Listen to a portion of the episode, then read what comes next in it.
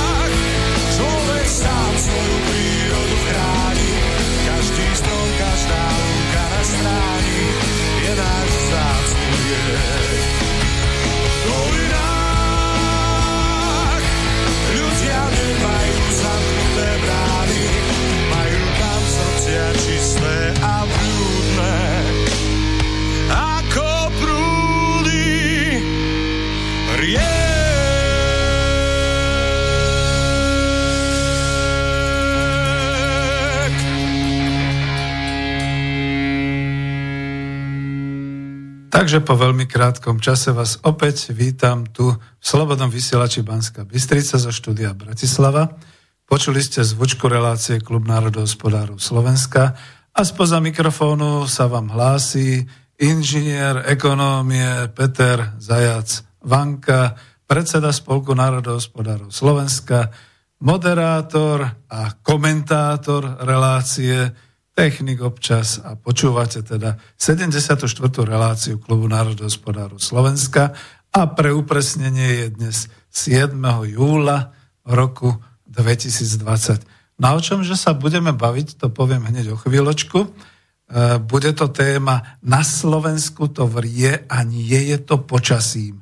Aj keď sú tropické horúčavy, zas to prekračuje tuto dolu na juhu okolo Bratislavy až okolo 33 stupňov, a podobne. Takže ak budete chcieť zavolať, lebo sme relácia naživo z Bratislavského štúdia, tak nech sa páči, budete mať číslo 0951 485 385. Ak voláte zo zahraničia, hoci aj z Čiech, nezabúdajte na volačku 0042 a potom 95 00421 a potom 951 485 385 alebo pošlite mail na túto adresu studio zavináč slobodnyvysielac.sk. Dneska pevne verím, že to bude fungovať.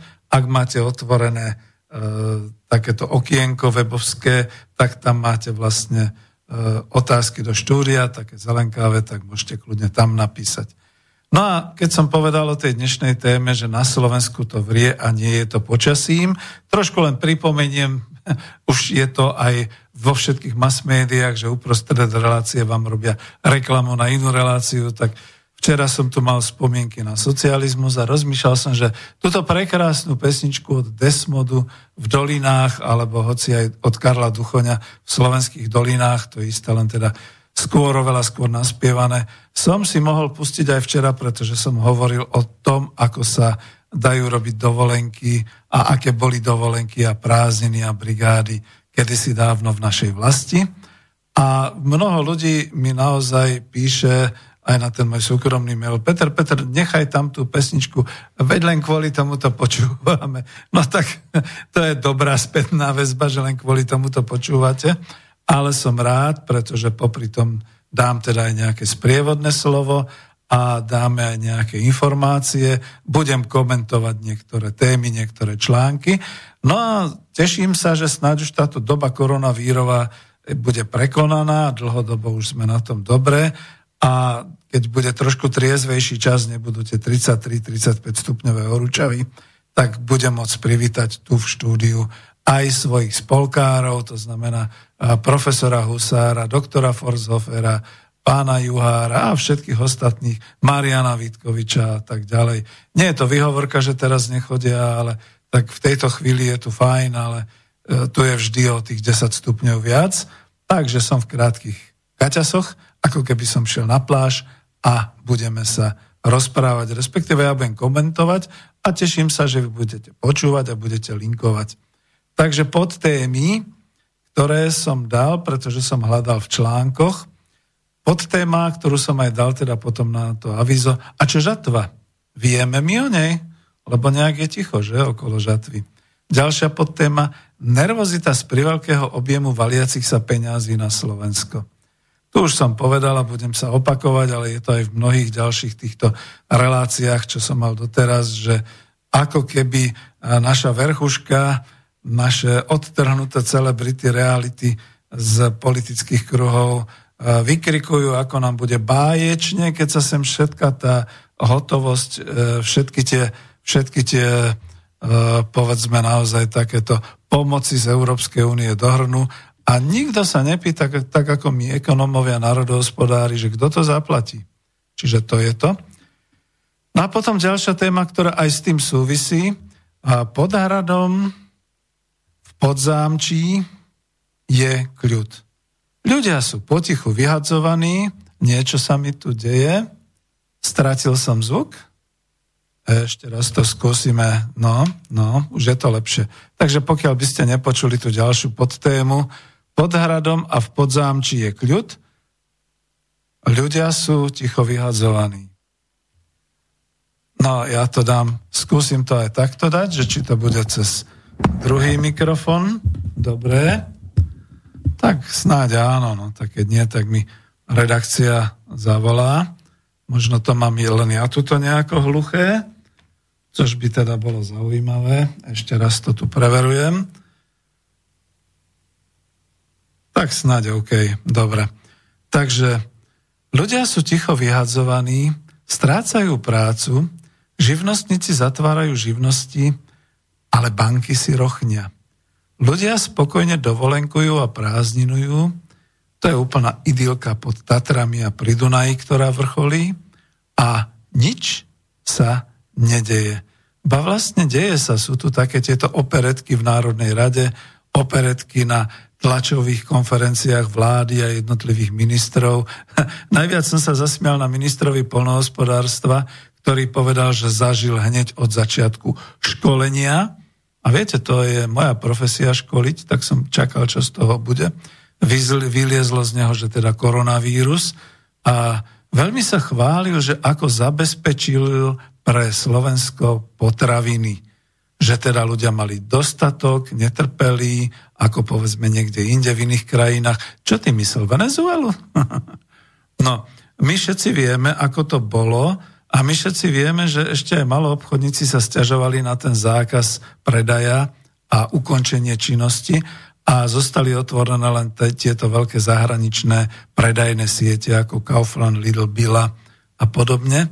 A ja som si to tak trošku logicky vysvetlil, že dobre, sú to veľkometrážne predajne, kde sa ľahšie teda dali dodržať tie hygienické normy, ale každopádne aj tam vlastne pracovali naše pokladničky naši predajcovia, dokladači tovarov, vedúci smeny a tak ďalej. Takže to už keď zase teda, keď nehali otvorené, tak všetka česť, ale no, vidíte, na čo sme doplatili.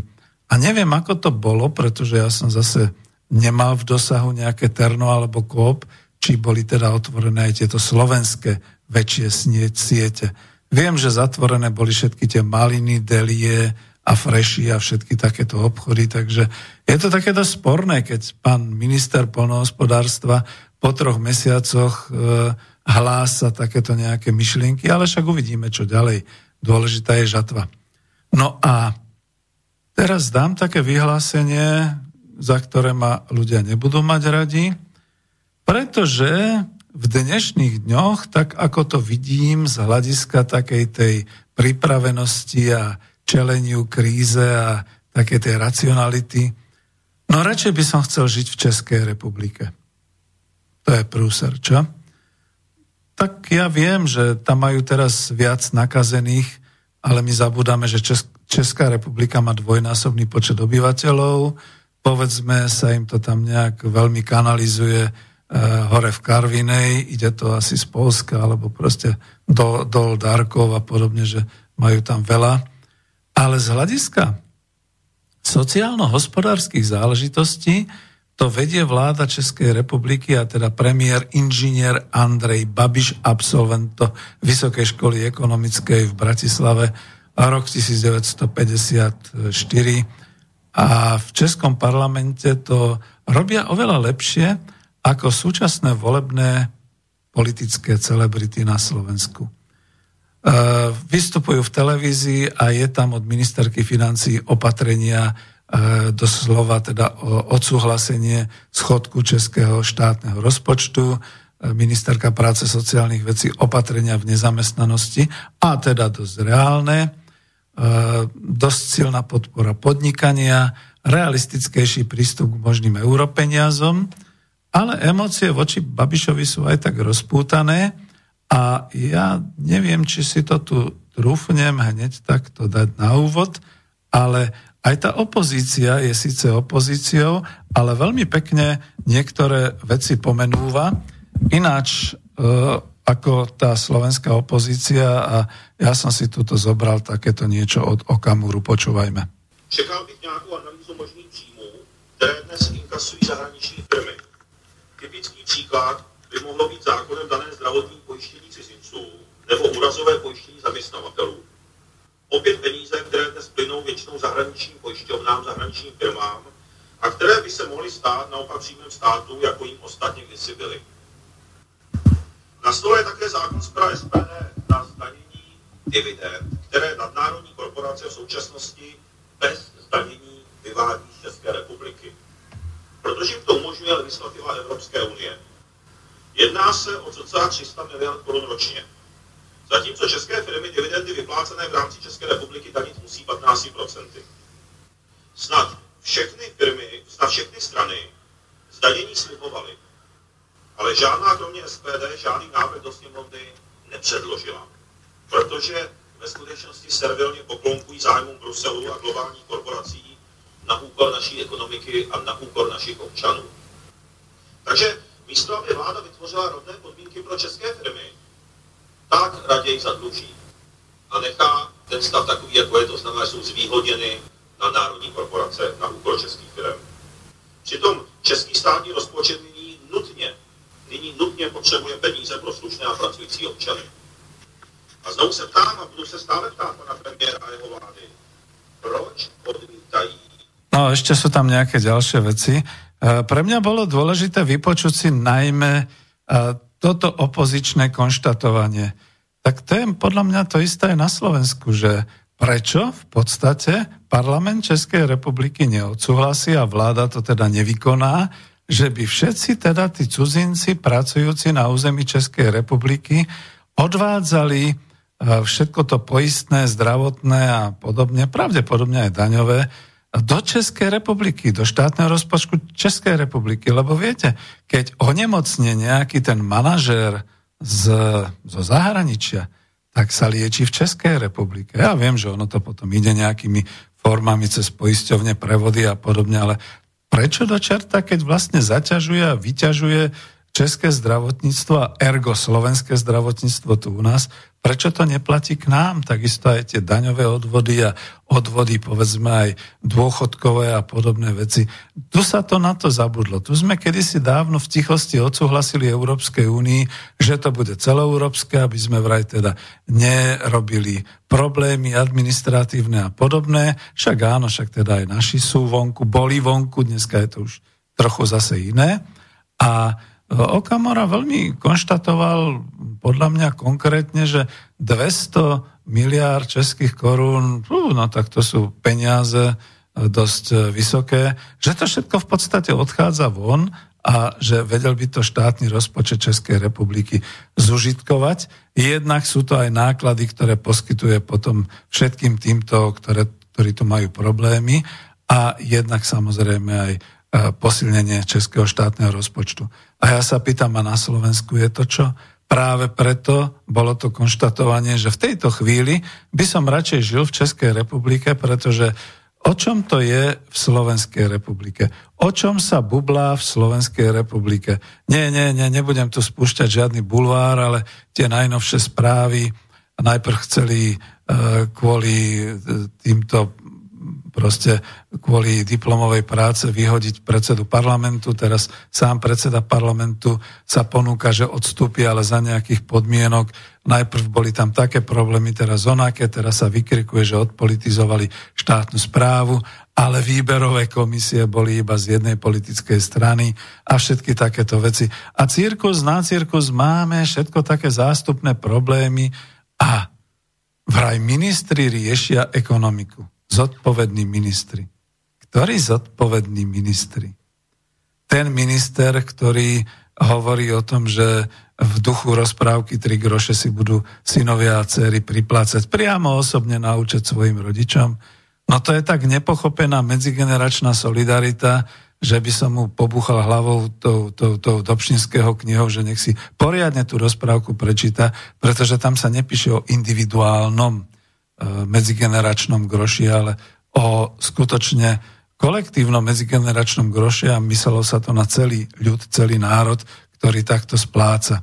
A my sme tu už mali v histórii takéto splácanie, keď teda samozrejme dane a odvody boli vysoké, ale zároveň teda mali dôchodcovia svoj príspevok, e, svoje vyžitie, svoju kultúru, svoje ošetrovanie a zároveň deti mali naozaj svoje e, zdravotníctvo, svoje školstvo, svoje jasle, všetky takéto veci, no tak, tak to nie, to nebudeme ani hovoriť, lebo by som bol zase akoby dizident.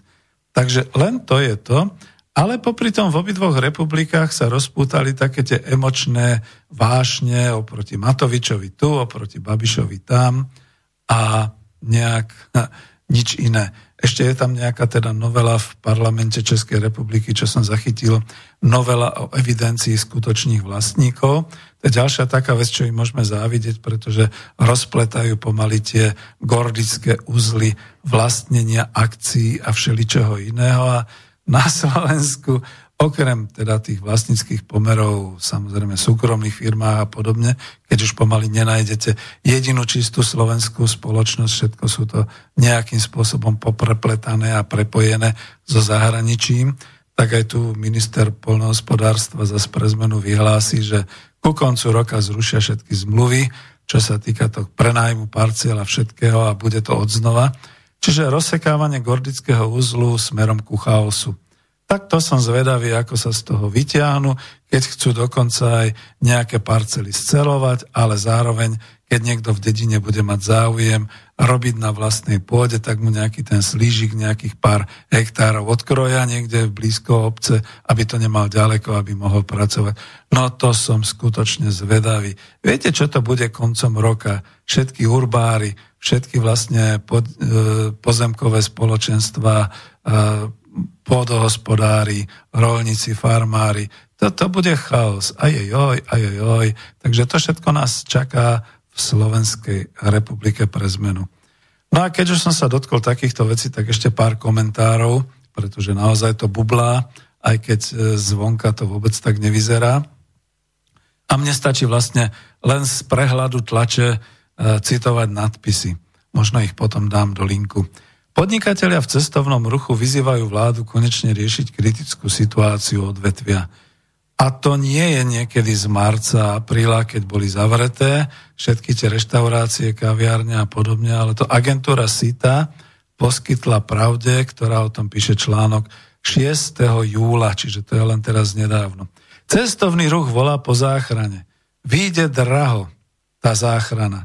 Z Finwebu hospodárskych novín o tom píše muž, z Muškova, alebo ako sa volá tak nejako. A to sú, to sú naozaj také ďalšie. Tržby v maloobchode v máji boli o 8,9% nižšie ako pred rokom.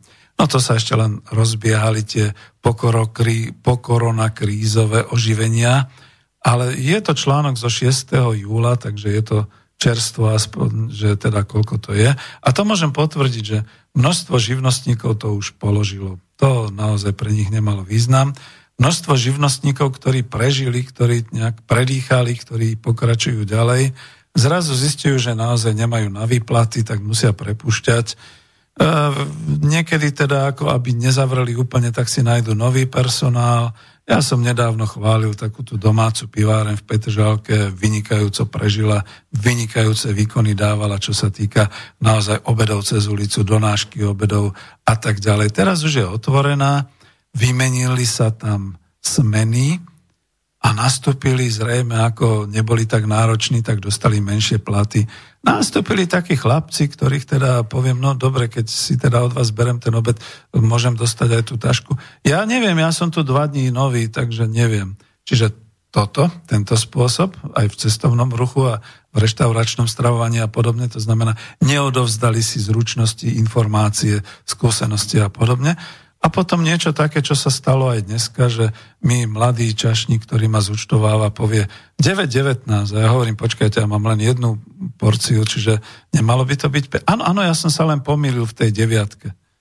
No pomýliť sa v tej deviatke o 4 eurá, to je silná káva. No tak, tak to potom samozrejme stráca aj horeka svojich klientov a zákazníkov a čo nám potom zostáva? No naozaj si variť doma chodiť do tých všelijakých, ale našťastie už sú teda otvorené aj malé obchody typu Delia, Malina, Fresh, e, čo sú to ešte Dobrý otec a všetky takéto. Čo tu mám ešte ďalej? Potom tu mám o žatve, to si chcem nehať ešte, že budem viac hovoriť.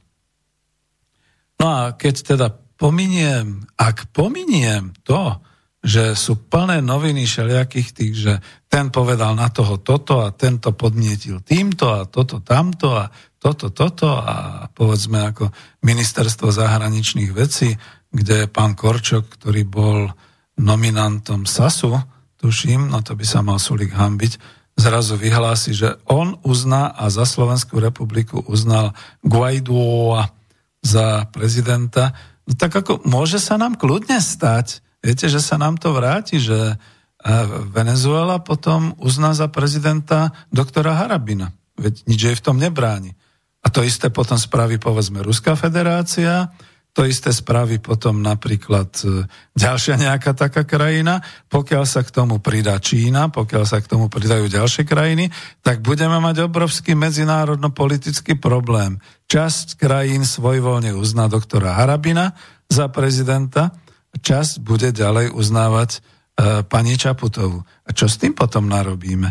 Vidíte, aký chaos, aký, e, to už nechcem povedať, že teda ako takáto nejaká nezodpovednosť vládne aj v medzinárodných vzťahoch. Ale to som začerel niekam inám, k tomu som nechcel. Takže k čomu sa vrátim? No vrátim sa k tej myšlienke, že valí sa na Slovensko množstvo peňazí, už minule som to povedal, že je to takmer 100 miliard eur a nejaký nešťastník mi tam písal, vy nerozoznávate milióny, miliardy a trilióny. No, naštudujte si hlavne teda uh, tú angloamerickú hantírku finančnú, tak aby ste mi to nevyčítali. Čiže na Slovensko sa skutočne hrnie 100 miliard eur, je to v eurách, lebo je to tam vlastne tých 50,5 e, miliardy, ktoré už sme zadlžení do 6. mája tohto roku, kde teda pridala nová vláda tých 5,5 miliardy a plus teda navyše všetky tie peniaze, keď sa spočítajú, v minulom e, vysielaní som to mal od Ševčoviča, teda e, štátny rozpočet plus dva rozpočty navyše, to je nejakých 45 miliárd, a plus teda tých ďalších 8 miliárd z Európskej únie a plus ešte nejaké teda ďalšie, takže to sú peniaze, ktoré sa hrnú na Slovensko a pritom väčšina Slovákov má naozaj také tie podpriemerné príjmy a cítia sa asi tak, ako v tejto pesničke, ktorú si teraz pustíme.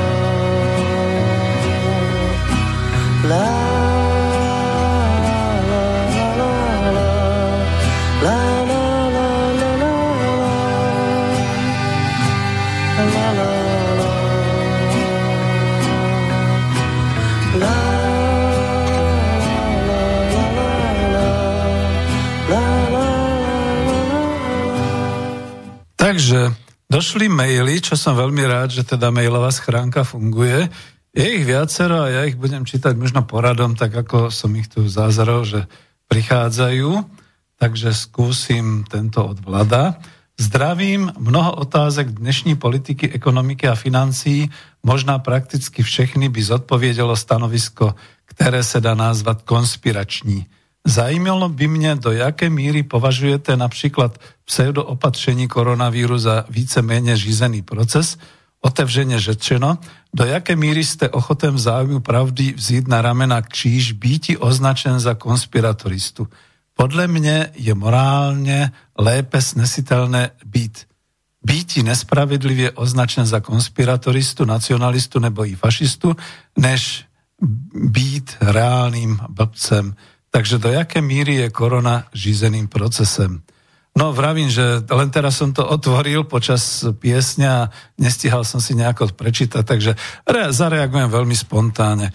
Viete, ja nie som toho názoru a všimnite si, že Slobodný vysielač Banska Bystrica zase nie až natoľko konšpiratívne rádio, ktoré by hlásalo, že koronavírus je len chrípka, všetko je to spôsobené iba tým, že nastupuje nejaký New World Order a podobné veci, čiže nový svetový poriadok a podobne.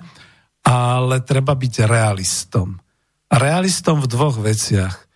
Píšete po česky, ja hovorím po slovensky, čiže sme dve krajiny, ktoré vďaka disciplinovanosti ľudí, vďaka tomu, že v podstate máme dlhú históriu okamžitého vyhlásenia pohotovosti a okamžitého riešenia problému, dokonca až tak ďaleko, že e, skutočne ľud, národ disciplinovane splní to, čo politici povedia a čo teda žiadajú, čo je niekedy aj zlé, ale v tomto prípade to bolo dobré. Všetci sme si v priebehu jedného týždňa, tam hneď niekedy okolo toho 14. E, až 18. marca dali na seba rúška, začali sme e, nosiť rukavice, e, dezinfikovali sme si ruky a zostali sme doma. Nakoniec to zostať doma boli príkazy dané štátom, vládou e, v Českej a v Slovenskej republike a vidíme, že až teraz v mnohých krajinách sveta, kde to už nezvládli, kde to už je teda všelijaké také tragické a podobné, alebo aspoň podľa tých čísiel a informácií, sa k týmto opatreniam dopracovávajú. Čiže čisto pragmaticky, nech by to bolo, nech by to nebolo, faktom je, že práve Česká a Slovenská republika, ešte Slovenská republika viac, keby sa to tak povedalo, sú z tohto hľadiska naozaj nedotknuté a mnoho ľudí si potom myslí, že to je výmysel, to proste si vymýšľajú tam vonku, však vidíte, že aj tie správy, tie hoaxy, tie e, veľké e, cintoríny, kde teda len ukladajú mŕtvoly a tie veľké, e, ja neviem, chladničky a tak ďalej, veď to a tak ďalej. Mm, mm, mm, mm. mm. Nie, ja s tým nemusím sa stotožniť, ale odporúčam každému, však teda je natoľko sloboda už teraz, tie semafory síce svietia, ale sú len odporúčacie, že všetci, čo si myslia, že je to iba naozaj chrípka, že sa tam neumieralo, alebo že to umieranie je kvôli niečomu inému, no tak zorganizujte si tam cesty. Vypátrajte to v našom mene. Choďte tam, choďte do Talianska, do Španielska, cestujte do Brazílie, cestujte do Spojených štátov, cestujte do Ruskej federácie, zistujte to. Tu máme najbližšie, povedzme, zo pár teda naozaj obetí v Českej republike, v Slovenskej republike, viac v Polsku, niečo v Maďarsku a tak ďalej. Poprepátrajme to, že ako to je v skutočnosti teda s týmto koronavírom a s celým tým vírusovým ochorením a so všetkými vecami, čo to spôsobuje, ako to je. Lebo viete, ku všetkému sa samozrejme môže dať nejaká tá, tá e, konšpiračná teória a ja skôr pripúšťam jednu vec. E, vírusová epidémia sa stala. Jednoducho sa stala, ja som bol vždy dokonca aj zástancom toho, že keď je chrypková epidémia, tak by ľudia mali byť k sebe natoľko tolerantní a slušní, že by si skutočne mali dávať rúška, keď niekam musia ísť, prípadne nech si to doma vyliečia za týždeň alebo za 7 dní, ako sa hovorilo v našej kultúre, ale nech sú doma. Veľmi ma to nebavilo v čase slobody a demokracie, keď si hoci kto, hoci kde pokýchal, pokašľal, pochrchlal a povedal, že on je predsa očkovaný, jemu to predsa neubliží, no ale všetkých ostatných áno. Myslím, že už som to tu mal, že takáto pani potom nakazila celú finančnú skupinu, v ktorej pôsobila, takže boli to hlavne hospodárske škody, lebo pokiaľ ste doma, liečite sa, nejdu vám peniaze, nezarábate, alebo ste SZČO, tak vám nejdu príjmy, musíte ležať a tak ďalej. Platíte si za tie lieky, veď sme v takom demokratickom systéme, nakazíte ostatných aj tí teda platia a tak ďalej. Čiže aj blbá pitomá chrípka je skutočne záležitosťou buď určitého kolektívneho, eh, povedal by som, správania sa a taktu, alebo nie. Čiže tu sa to dosiahlo. A teraz tá druhá otázka, či bola, či nebola korona kríza, či je to spôsobené nejakým novým svetovým poriadkom. Predovšetkým viete, že my ekonomovia, my ekonomovia, a svetoví ekonomovia a svetoví komentátori už dávno v roku 2019 hlásali, že je kríza, že sa to začína prejavovať naozaj tým znižovaním. To bola odbytová kríza, do toho išla teda tá finančná kríza, oslabovanie. Stále sa ukazovalo, že to tlačenie peňazí v úvodzovkách, čiže maximálne fedrovanie peňazí do komerčných bank aj tak neprinášalo nejaké príliš veľké oživovanie a podobné veci. A neviem ako v Čechách, ale na Slovensku napríklad automobilky vykazovali už dva kvartály po sebe, čiže ten jesený a ten zimný dosť silné poklesy, takže dokonca to už naozaj tak vyzeralo, že e, tá kríza už nastupuje bez ohľadu na to, že či tam bola nejaká zdravotná imunologická kríza alebo nie. A že to bolo zneužité, no tak ako viete, všetko je zneužiteľné. Veď sme to v histórii vypátrali. A čo sa týka toho, že byť označený za konšpirátoru, nacionalistu, alebo... No ja som aj tak, tak označený. Za konšpirátora preto, pretože si myslím, že naozaj uh, tento kapitalizmus už končí a že prichádza obrovská kríza. Za nacionalistu preto, pretože skutočne nejakým spôsobom som zistil, že som obyvateľ Slovenskej republiky, tu mám svoju vlast a napriek všetkému nie som až tak hlavicovým internacionalistom, ako som skôr teda naozaj nacionalistom v zmysle, že keď máme konečne Slovenskú republiku, ešte sme na tom dobre, pretože sú krajiny, kde národy a staré historické národy dodnes nedošli k tomu, aby mali vlastnú štátnosť. A nie je to iba, uh, povedzme, uh, Katalánsko alebo Baskicko, ale je to skutočne napríklad aj Kurdistan, Kurdovia a mnohí ďalší. No a čo sa týka toho fašistu, to je také zaujímavé, že som v zväze protifašistických bojovníkov, napriek tomu ma lavičiari označili za fašistu, potom som samozrejme tým, že som bol na kandidátnej listine ľudovej strany naše Slovensko, akože vidíte, tak akože teraz to už vieme a tak ďalej, ale to bola jediná strana politická ľudová na Slovensku, vôbec nie, že ľudová, ale politická, ktorá mala vo svojom volebnom programe v tej časti ekonomickej e, potravinovú sebestačnosť. No teraz už o tom vyprávajú všetci v čítane súčasného ministra, e, ministra polnohospodárstva. Ale sebestačnosť v potravinách a opatrenia na zvýšenie polnohospodárskej výroby tunajších producentov a tak ďalej toto nebolo, dokonca nebolo ani to znárodňovanie strategických podnikov, dokonca ani nie jedna zdravotná poisťovňa, dokonca ani nie výstavba bytov, to pán Kolár potom si rýchle zaradil tiež do svojho politického programu.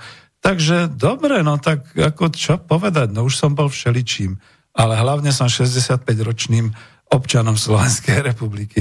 No, vládo, takže toľko. Ešte dám jednu odpoveď a potom už sa pustím zase do ďalších. Dobrý deň prajem. Ha, Ivan. Ivan, zavinač Ivan, super, ďakujem.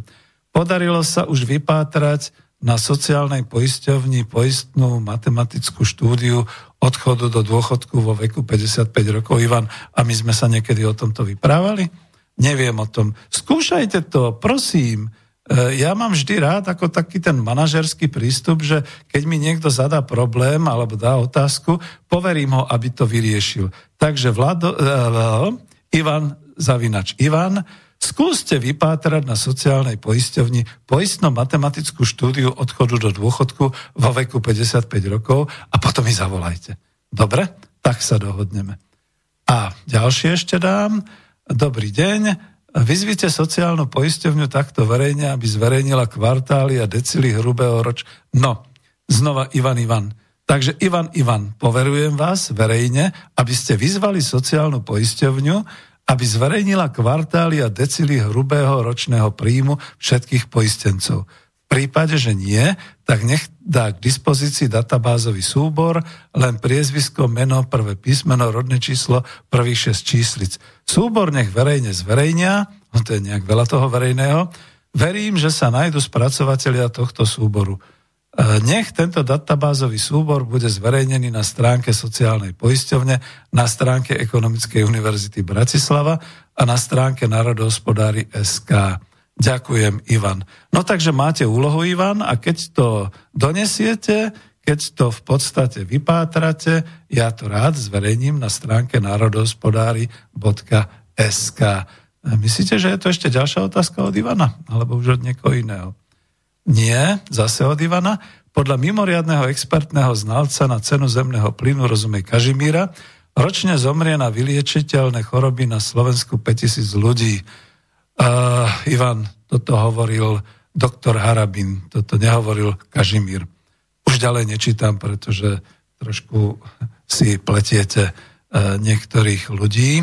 A toto nemám rád a nechcem s vami bojovať takto nejakým spôsobom na, na stránkach alebo teda na, na uh, Slobodnom vysielači Banská Bystrica. Takže dobre, počkám na ďalšie, ktoré budú a už budem rozumnejší, budem si ich trošku čítať, aby sme to zase neprehnali e, v nejakom dialogu len.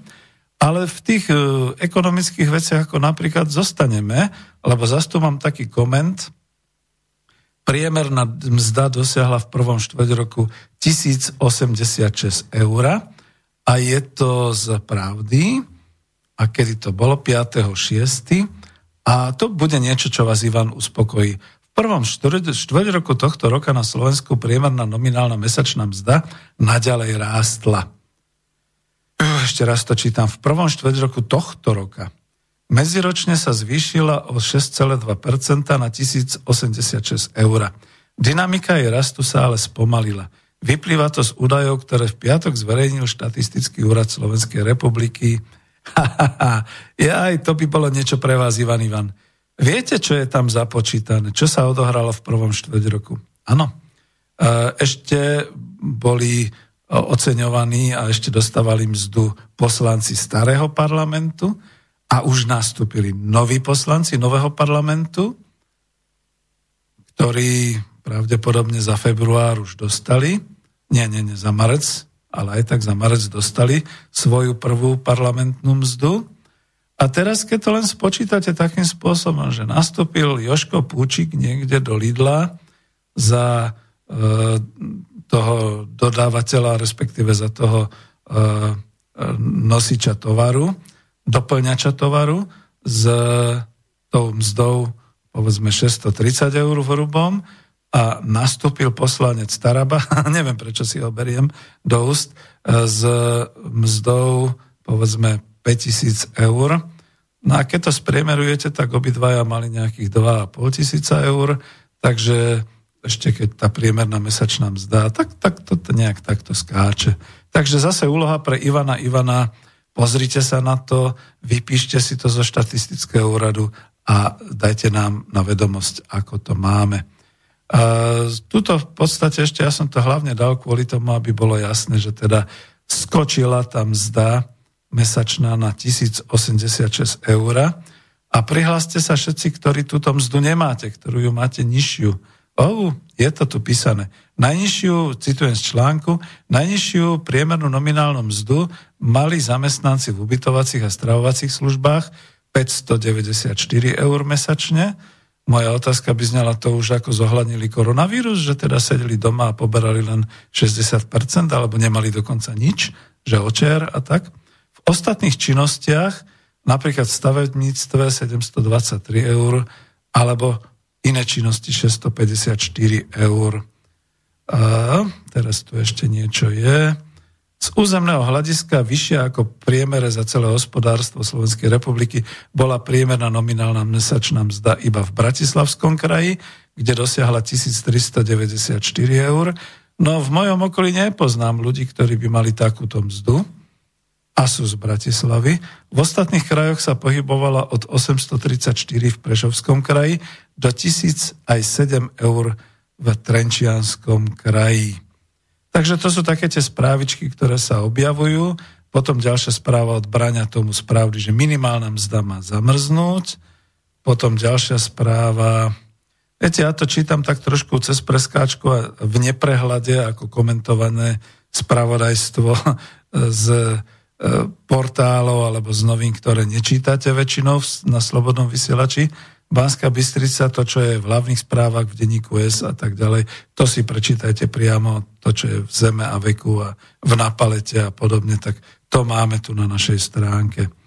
Preskočím a pôjdem pomaly na to, že Národná banka Slovenska umožní bankám, aby do ekonomiky napumpovali desiatky miliónov eur. To píše Finweb web HN Online 6. júla a budem teda citovať, už budúci mesiac budú mať banky viac finančných prostriedkov na podporu zotavujúceho sa hospodárstva Slovenska. Banková rada Národnej rady Slovenska sa rozhodla znižiť jeden z vankúšov, do ktorého si regulované inštitúcie musia odkladať finančné zdroje v dobrých časoch, aby z nich mohli čerpať v období recesie. No a teraz, ako viete, to je to, čo ešte mám rest z odpovedí a určite e, tu niektorí napíšu na mail, budem pokračovať v tých mailových e, teda odpovediach. Tu mám niečo, čo to teda zaráža. A je zaujímavé, aniž by som bol stupencom Pelegriniho a tej jeho Pelegriniho jedenástky, jeho tlačová konferencia, no nenahral som si to, to už som nestihol a potom to už neopakovali na teatri, bola, že sa hrozne rozčúlil, že Matovič pristúpil na dohodu s bankami o tom, že sa zruší odvod bankový, ktorý teda navrhol ešte smer a, a teda ho teda aplikoval, ale že za to nedostal nič, iba z prísľub od bank, že budú naďalej e, dávať úvery slovenskému obyvateľstvu a slovenským podnikom. A on sa tam stiažoval, že no dobre, tak navrhne v Národnej rade, asi dnes navrhuje, alebo v tomto týždni, aby teda bol popravený, bola popravená tá dohoda, že banky musia znížiť poplatky obyvateľstvu. No, je to pravda, skutočne je to tak, že banky skôr zvyšujú poplatky a keď pred e, januárom 2019, 2020 e, hovorili o tom, že je to kvôli tomu bankovému odvodu, ktorý majú, tak teraz neviem, na čo sa vyhovárajú. Tu je vidno naozaj teda takéto diletantstvo novej vlády, že teda robí si v tomto prípade dokonca v tom ani nie je namočený tak minister financí, aj keď on teda za to zodpovedá ako premiér, že to teda dovolil, aby sa s bankami čosi zase dohodlo také, tak, také, že dohodneme sa, že vy budete žiť a my vám za to odpustíme strašné peniaze. Takže tak. No a ešte jednu správičku to mám a tým končím. ČTK dalo správičku, ktorá naozaj potom e, dáva zapravdu nášmu spolkárovi Miro Jurčovi. Za prudkým nárastom odhalených účtov za minulý rok stojí to, že sa k iniciatíve odhalovania účtov z daňových rajov pripojilo viac krajín. Budem citovať, daňové úrady v takmer 100 krajinách sveta v Lani, teda v roku 2019, vďaka dohode o automatickej výmene informácií získali dáta o 84 miliónoch účtov, ktoré obyvateľia týchto krajín vlastnia v tzv. daňových rajoch.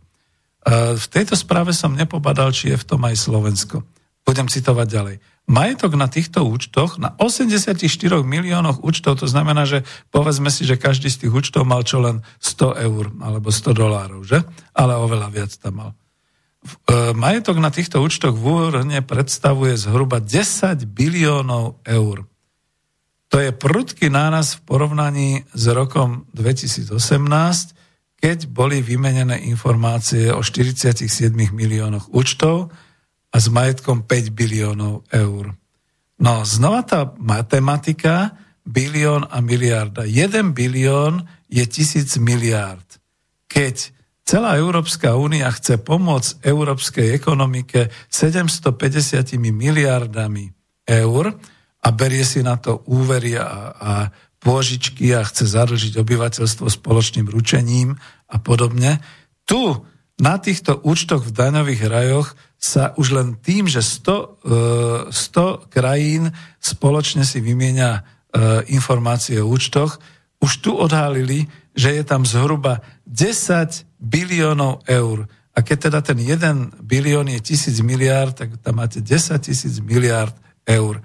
E, ne, nemusia, tam byť, nemusia tam byť v podstate od tej chvíle žiadne také, že potrebujeme pôžičky a potrebujeme také veci. Stačí len jednoducho prijať zákonodárstvo, ktoré by riešilo šlus, koniec daňovým rajom raz podnikáš, alebo raz si e, mal nejaký príjem, ty si ho nemôžeš schovať do daňového raja, ty ho musíš zdaniť.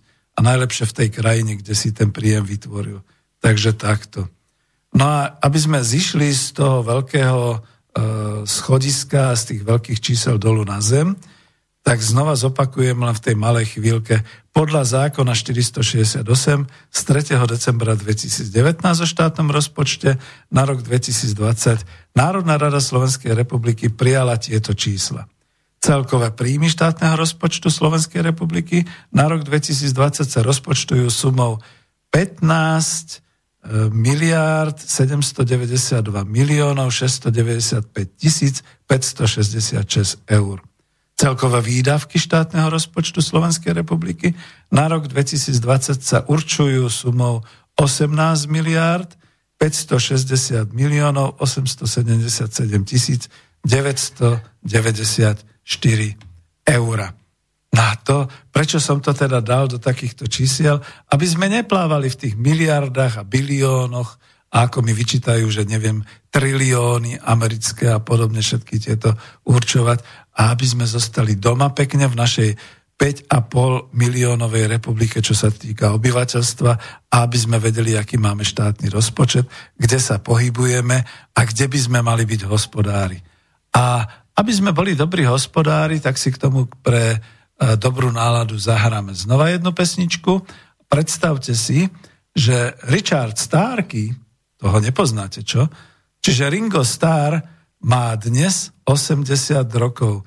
Neuveriteľné, keď som sa ja k nemu pozeral ako k jednému z členov skupiny Beatles, taký ten mladý, fúzatý, taký ten trošku flegmatický, s takým tým hlasom. Škoda, že tu nemám Octopus Garden, to bola jeho pesnička, ale aj v Yellow Submarine ho budete dobre počuť.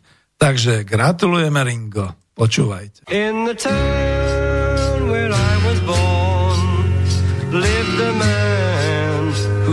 to sea,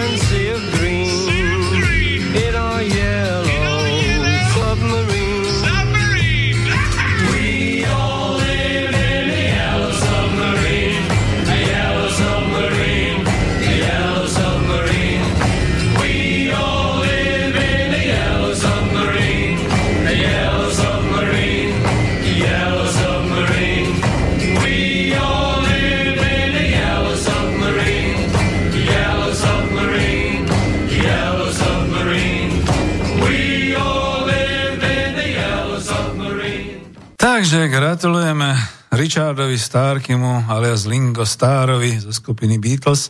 Počuli ste ho aj na začiatku pesničky, aj taký ten jeho nosový dominantný hlas tu rezonoval. No, asi všetci žijeme na takej čudnej žltej ponorke, pretože naozaj je to také zaujímavé v tej našej oblasti. No trošku budem odpovedať aj na tú tému, že u nás je pokoj, v zámku a v podzámčí je kľud, nikto sa nebúri, maximálne sa zozbierajú nejakí ľudia, ktorí uh, budú vyčítať Kolárovi jeho diplomovú prácu, prípadne nejakí ďalší ľudia budú kritizovať e, Matoviča, ale nič sa nedeje, nič sa neudialo, stále sa nič nedeje, požáce nič nedeje. Takže čo s tým teda národu urobíme? No nič, no, tak budeme musieť ďalej pracovať, pokiaľ budeme mať kde. Správa z Bruselu. Oni nás strašia stále takýmito vecami, za to potom nám ponúkajú toľko tých peňazí. Správa z Bruselu. Píše pani Zmušková Barbara 7. To je dneska, to je dnes najčerstvejšie. Čaká nás šiestý najväčší prepad v Európskej únii. Európsky analytici nám tento rok vyveštili prepad až o 9%. Citujem ďalej, na jar mohli ekonomovia iba hádať, v lete už sú múdrejší. A budúcnosť našej ekonomiky vidia horšie – Európska komisia predstavila svoju letnú prognózu, v ktorej pokles hrubého domáceho produktu Slovenska vyrátala na 9% V maji pritom ešte čakala e, menej než 7-percentný pokles. Ekonomický rast a ochrana pracovných miest musia byť pre vládu absolútnou prioritou. To je písané takým tým e, perexom, šikmým písmom v úvodzovkách, lebo toto komentoval tieto čísla ekonomický expert strany za ľudí a člen ekonomického krízového štábu Tomáš Meravý. Vyzdvihol, že s prepadom o 9% je Slovensko šiesta najhoršia krajina v Európskej únii. Smutné víťazstvo v tomto rebríčku patrí Taliansku s avizovaným predpadom o 11,2%. Domáci ekonómovia pritom tohtoročný vývoj ekonomiky hodnotia ešte horšie. Analytici z Inštitútu finančnej politiky pri ministerstve financií to vidia na pokles o 9,8% a tí z centrálnej banky až na 10,3%. Dôvody tohto poklesu však vysvetľuje podobne, sa však vysvetľujú podobne. Korona kríza si vyberie svoju daň, najmä na našom exporte zameranom automobilovom priemysle. Budúci rok by sme už podľa Európskej komisie mali rásť konkrétne o 7,4% Na pôvodnú trajektóriu sa však tak skoro nedostaneme. No a na tomto si teraz zlíznem, zlusknem, ako sa hovorí. A Ivan, Ivan, nepíšte, tu ma nepoverujte, nepoverujte, pretože ja som si sám našiel túto dnešnú správu z Finwebu HN Online a za to som ju tu uviedol, lebo sa sme, skutočne sa smejem. Za prvé, prečo nás toho Bruselu strašia, prečo odhadujú veci, ktoré my ešte horšie odhadujeme a naša Národná banka nakoniec, Kažimír a podobne. A prečo nám to vtlkajú a prečo nám to vlastne ako mass media takto vo veľkom servírujú, keď my vieme o tom, že tie cudzie zainvestovania, montovne, fabriky, firmy, všetko toto, čo tu je, ten cudzí kapitál, cudzie vlastníctvo naozaj môže krvácať tak ako v celej Európe. A my sme len taký malý výseč z toho všetkého, čo sa týka územia podobných vecí a dokonca odhadli, že koľko by to malo byť a že Taliansko až 11%. E, niekto pochybovačný by sa možno opýtal, že tak prečo potom Taliansko dostane tú pomoc 222 miliárd eur a my dostaneme e, tú oficiálnu pomoc iba tých 8 miliárd a plus teda všetko to ďalšie, kde sa zadlžíme, kde budeme čerpať 7-ročné zdroje zase európskych fondov a podobné veci. No tak ako prečo? No Predovšetkým preto aj nás to neháva takými kľudnými, pretože my už vieme a široko sa teda naozaj dosť do verejnosti dostáva aj táto informácia profesora ekonómie e, Jaroslava Jaroslava Husára o tom, že HDP, čiže hrubý domáci produkt, je len pitomé, blbé percentuálne číslo, ktoré by bolo treba rozlusknúť, rozložiť a skutočne cez ten aj jeho systém národných účtov, ktorý on má a ktorý je teda aj v Eurostate, všetky tie informácie, že o tomto by sme mali dnes a denne byť informovaní, aby sme v podstate vedeli, že čo vlastne u nás na Slovensku poklesáva a kde sú vlastne tie príčiny a tie problémy. Pretože keď poklesáva automobilový priemysel, tak je to hlavne odbytová kríza, je to potom kríza z toho, že sa prerušili cez e, pre zatvorené hranice, tam nebola zrejme zelená línia, ako u potravín, ako tvrdí pán, profe, pán minister polnohospodárstva, že sa teda zavreli tie možnosti, čiže všetky tie automotív dodávateľské spoločnosti, tu vytvorené na Slovensku znova cudzím kapitálom, kde teda povedzme naozaj ten e, E, manažer, ten generálny manažer alebo ten konateľ je Slovák a pracujú tu Slováci v tých dielniach, ale v skutočnosti je to tiež všetko cudzí zahraničný kapitál. Čiže to všetko v podstate spôsobovalo obrovské straty.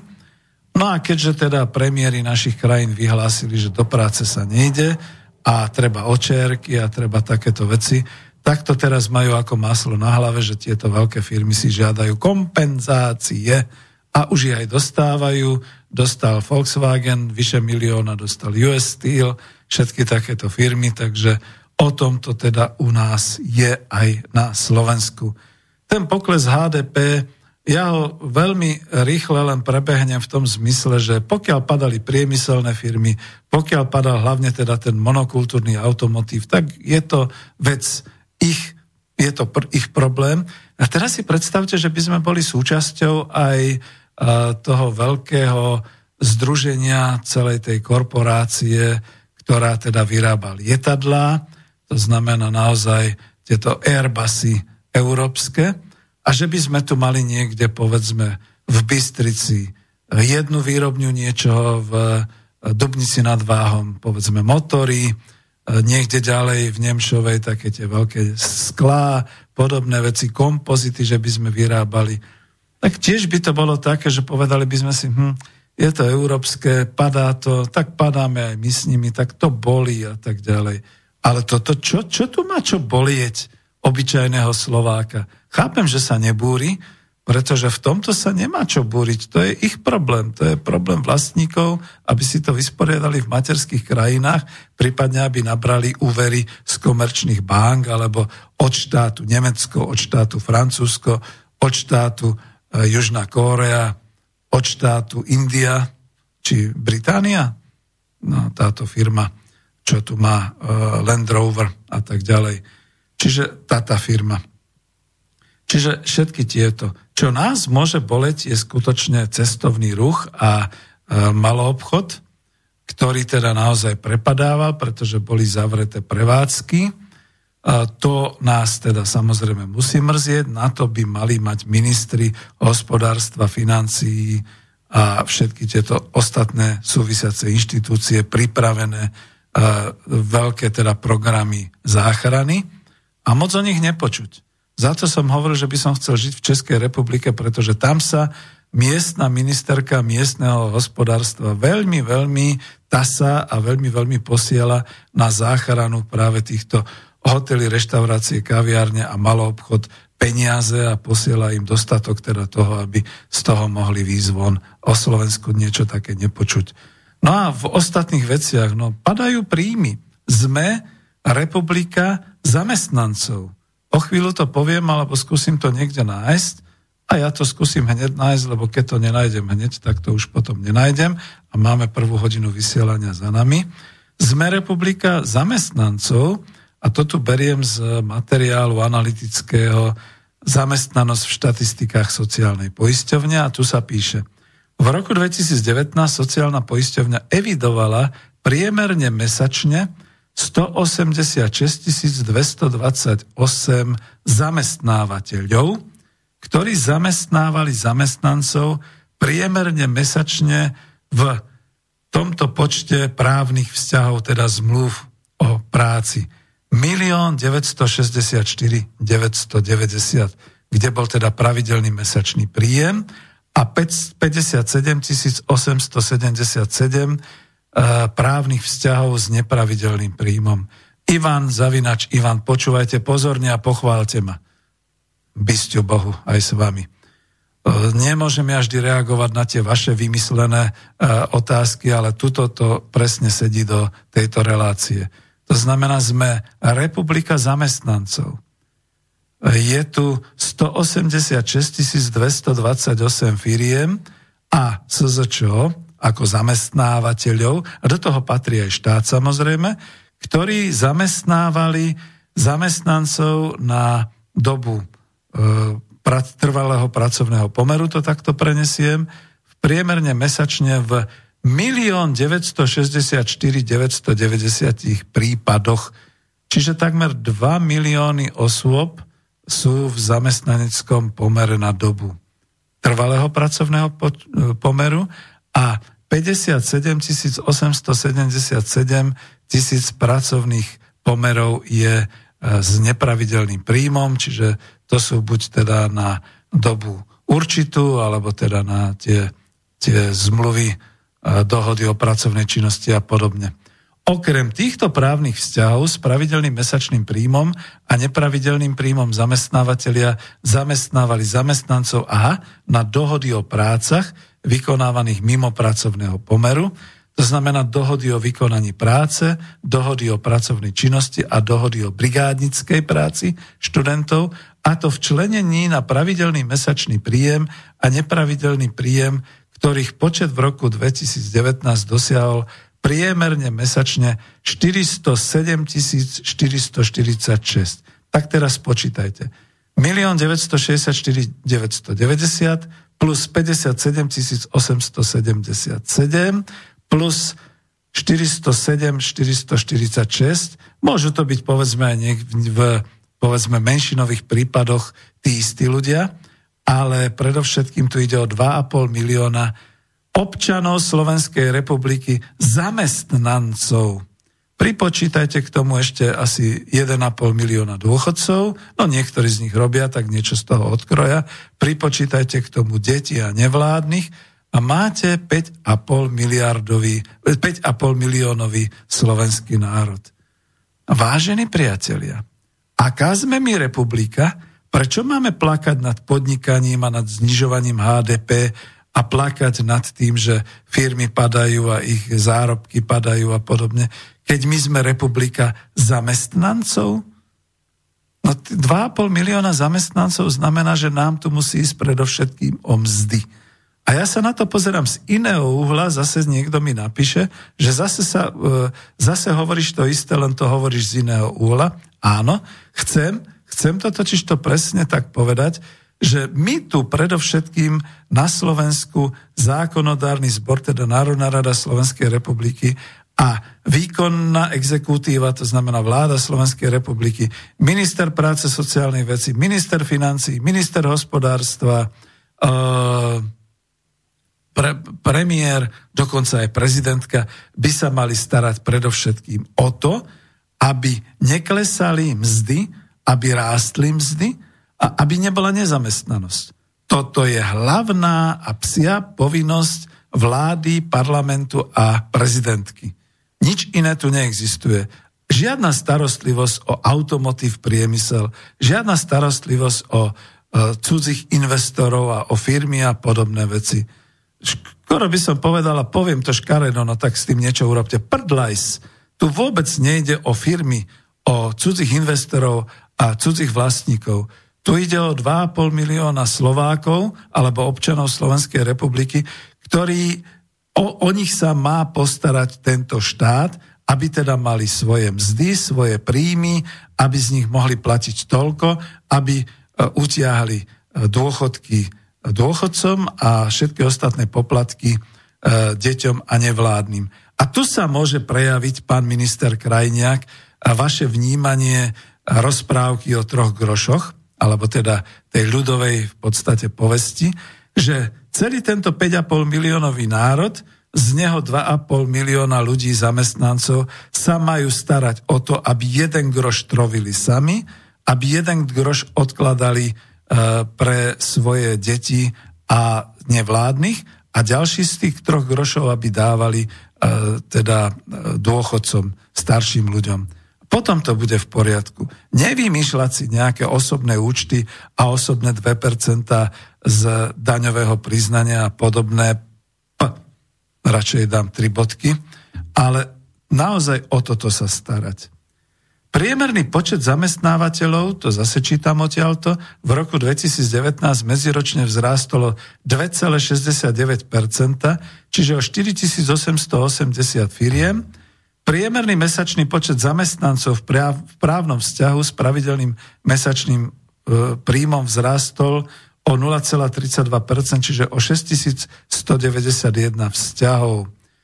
To znamená, že skutočne nám rastie sila, nie nám, v, na Slovensku, v Slovenskej republike rastie sila zamestnancov a zamestnávať ju ich ľudia a ak to teda tí zamestnávateľia nezvládajú, má pristúpiť posledná inštancia, to je štát a ten má zamestnávať.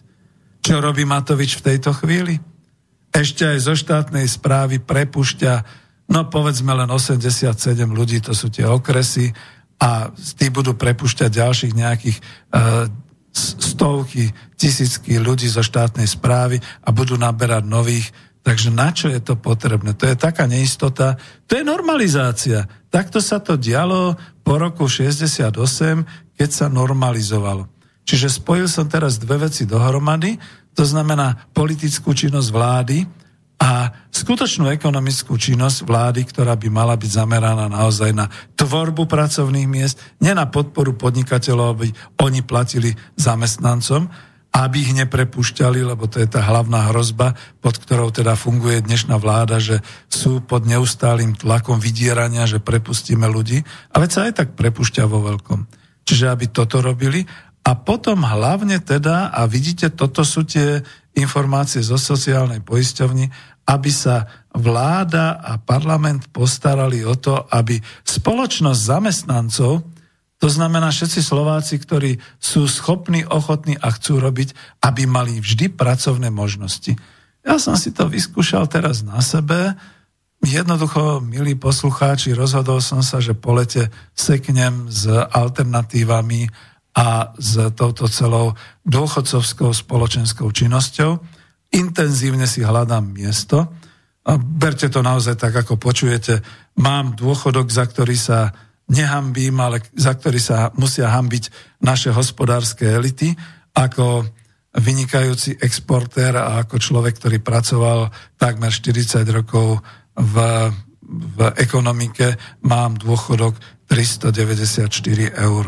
No vážený, to už pomaly nebude ani e, životné minimum za chvíľu. Takže hľadám si možnosti, ako jednoducho zvýšiť príjem a budem tomu musieť venovať 8 hodín denne, možno aj 12 hodín denne a už nebudem mať čas na tieto veci.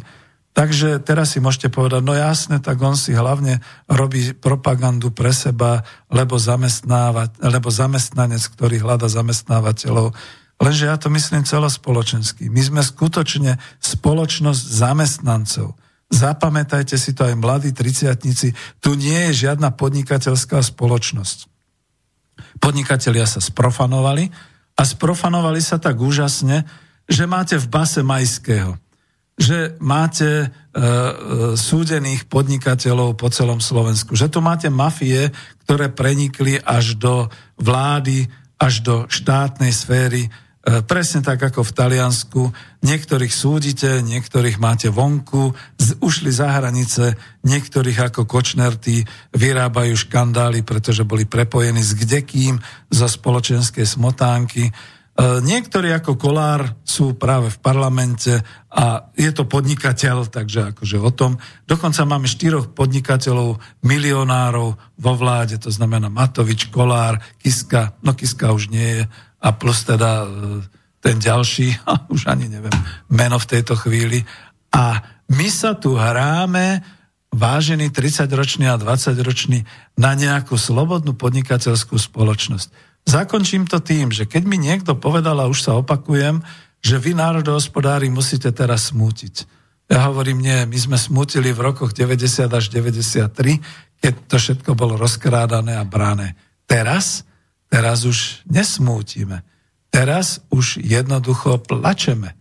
A plačeme a možno budeme plakať, zatiaľ plačeme teda nad vlastným osudom, možno budú plakať nad našimi hrobmi a možno si budú spievať takéto pesničky, túto jednu pustím.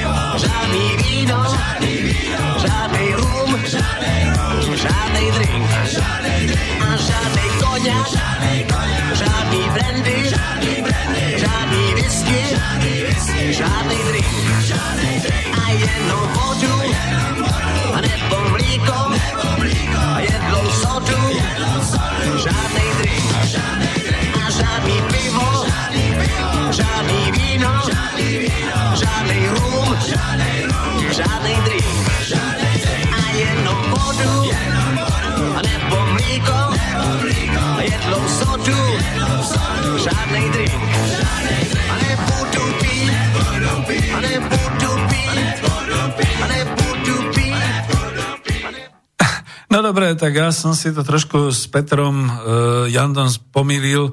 Uh, Dedečku v duch sa volá pieseň, ale bolo to skoro proti alkoholickom liečení. A veľmi pekne ďakujem za pripomenutie. Vidíte, to sa stáva, keď človek ako nemá k nemu vzťah a nemusí ho, tak aj zabudne na to, ako sa volá. Takže mi to tu pripomenul Ľubo, že ten štvrtý milionár podnikateľ vo vláde je Richard Sulík. Áno, Riško Sulík, ktorý dokázal tak čarovne položiť vládu, e, no vidíte zase teraz, neviem, Radičovej, kvôli tomu, že nechcel eurovál a nechcel vlastne ručiť v rámci Európy za to lenivé a hnusné Grécko. A Riško Sulík teraz vďaka tomu, že je, pre, že je podpredsedom vlády, že je v parlamente, že je pr- predsedom strany, čiže má príjem No s kým by sme ho tak zrovnali, aby to bolo aspoň nejaké menšie číslo, už ani neexistuje také na Slovensku, ale tak povedzme, ten jeho príjem je teraz e, netto 10 tisíc eur mesačne, tak on dnes naozaj nepovalí túto vládu, pretože veď by prišiel o tieto peniaze. Musel by znova ísť do politiky, do súbojov, do všetkých týchto vecí. Napriek tomu, že teraz má obrovskú liberálnu a slobodomyselnú šancu povaliť vládu, ktorá bude ochotná prijať spoločné ručenie 27 krajín v Európskej únii na 750 miliárd eur a zadlžiť si naše generácie kde to už naozaj bude o tom strašení cez v duch a nie o tom protialkoholickom liečení, ako je to v tejto piesni. Naozaj je to tak. Takže dobre, máme tých štyroch našich mušketierov, ktorí sú z podnikateľských kruhov a ako to vysvetliť mladej generácii, že podnikatelia sa sprofanovali. Ako dnes, keby prišiel niekto a povedal by, Peter, ja ti verím, založíme tú, tú ekonomickú demokraciu, ako to ty chceš a však ako ja mám takých spolužiakov, to viete a tak a urobíme to takto a ja ťa podporím a tak ďalej. Viete, čo mu poviem? Trhni si nohou, ty sprofanovaný pozostatok 30-ročnej histórie Slovenska v súčasnosti. Nechcem. Nechcem, pretože viem, že ste sa sprofanovali a skutočne hľadám, hľadám intenzívne podnikateľa, ktorý by bol slušný, ktorý by nezbohatol na práci svojich zamestnancov a svojich e, spolupracovníkov a podobne a ktorý by nebol niekde na cintoríne alebo niekde poškodený v blázinci alebo s nejakými infarktami a podobné veci. Lebo veď aj medzi spolužiakmi ich mám veľmi veľa, veď vy o tom viete, že je to tak. A tak, ako sa mohli predchádzajúce generácie hanbiť za verchušku v ústrednom výbore komunistickej strany, takisto sa ja hambím za to, že som žil v období, keď bolo možné to čarovné slovičko podnikateľ využiť a zneužiť naozaj politicky aj ekonomicky na totálne zbohatnutie a na totálne zmagorenie. Ako nie, ja ne, nevyjadrujem nenávisť k ním, veď ja sa s nimi stretávam, sú to moji spolužiaci. Držím ich v láske a v úcte, keď sa stretneme a spomíname na naše vysokoškolské zemiakové brigády, na naše brigády v západoslovenských nábytkárskych závodoch, na naše brigády a na naše pobyty, kdekoľvek, kde sme boli. Len včera vlastne som hovoril o tom spomienke na socializmus, o tej brigáde nultý ročník e, na jednotnom rolníckom družstve a o všelijakých takýchto veci stredoškoláci, vysokoškoláci. No a tak ako, čo s nimi? No tak ako naozaj sme to prežili, sme si pos... ešte není 10, pokazili krajinu, prišli sme o všetko a kto to robil? Politici a podnikatelia to nerobili takí tí bežní ľudia, ktorým sa to dáva za vinu, že e, neprikrývali sa iba perinou, ktorú mali a neuťahovali si dostatočne opasky a, a dokonca akože zobrali dlhy a teraz sú v exekúcii a podobné veci. To je to najhoršie, že ľud obyčajný, slovenský za to nemôže. Takisto ako ľud český, moravský, sleský a tak ďalej. Krásny mail tu mám Ľubo píše, dobrý podvečer, e, no viete, s tými daňovými rajmi je to ošemetné. Zoberte si len z Európskej únie príklad Írsko, ktoré si, e, cez ktoré si korporácie optimalizujú daňové povinnosti, to optimalizujú v úvodzovkách. Myslíte si, že niekto v Európskej únii na Írsko tlačí? Prípadne ostrovy Jersey medzi E, Veľkou Britániou a Francúzskom. Tento ostrov spadá pod britskú jurisdikciu. Taktiež nesiem, nesmieme zabúdať na Cyprus. Veď už len to, že v Európskej únii máme niekoľko daňových rajov, im to Európska únia toleruje. To je to zlé. Všimnite si, aké ticho je ohľadom tzv. Panama Papers, kde sú celkom podobne rozpísané daňové machinácie rôznych fyzických a právnických osôb. Skúste vy ako fyzická osoba sa vyhýbať plateniu daní. Hneď vám to daňari a financií správne vysvetlia. len toľko. Máte pravdu, Lubo, tuto môžem odpovedať a odpoviem tým aj na ten jeden z tých mailov, dodatočne ešte niečo k tým konšpiráciám. Toto nie sú konšpirácie, toto je realita. A realita boli Panama Papers. Realita sú daňové raje, kde sa ulievajú miliardy. A nič sa nedeje. Respektíve to, čo som tu čítal, tú správu práve z toho dnešného dňa alebo včerajšieho o tom, že 100 krajín a odhalili teda vzájomne si účtujú. Je to pomalý proces. A viete, to potom je o tom, že ten bankový úradník alebo ten ministerský úradník na tej správe finančnej potom skončí svoju prácu, odpípne si, sadne si do auta a niekto ho zhavaruje. Alebo nejaký ten ďalší úradník odíde, je v rozvodovom konaní s manželkou, nalepí sa na ňo nejaká pipka a je to rozvláčené v novinách, že kurevník, oh, to som zatiaľ a tak ďalej, že a tak ďalej, takže ho skompromitujú, zničia, zhovadia. Ja som dokonca konšpirátor na to, že ten náš, e, aj keď to bol pravicový a liberálny ekonóm, ktorý teda zahynul, utopil sa, Boh vie, ako to s ním bolo. No.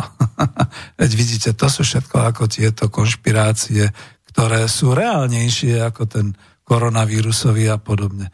No ale v jednom má pravdu ďalší z našich spolkárov, až sa ho bojím povedať, aby sa mu niečo nestalo.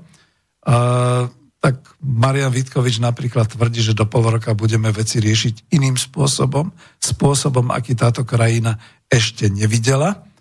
No a to môže byť, keď teda to bublá pod povrchom a keď to vybuchne, najmä keď teda budú ľudia strácať zamestnanie, strácať príjmy a budú sa ceny zvyšovať a jednoducho bude nepohoda, lebo všetky tie pomoci, ktoré prídu, tie prídu až od budúceho roka a Boh ešte odkedy. Zatiaľ si to, čo prichádza, rozdeľujú práve tí podnikatelia, tá vrstva, o ktorej som hovoril.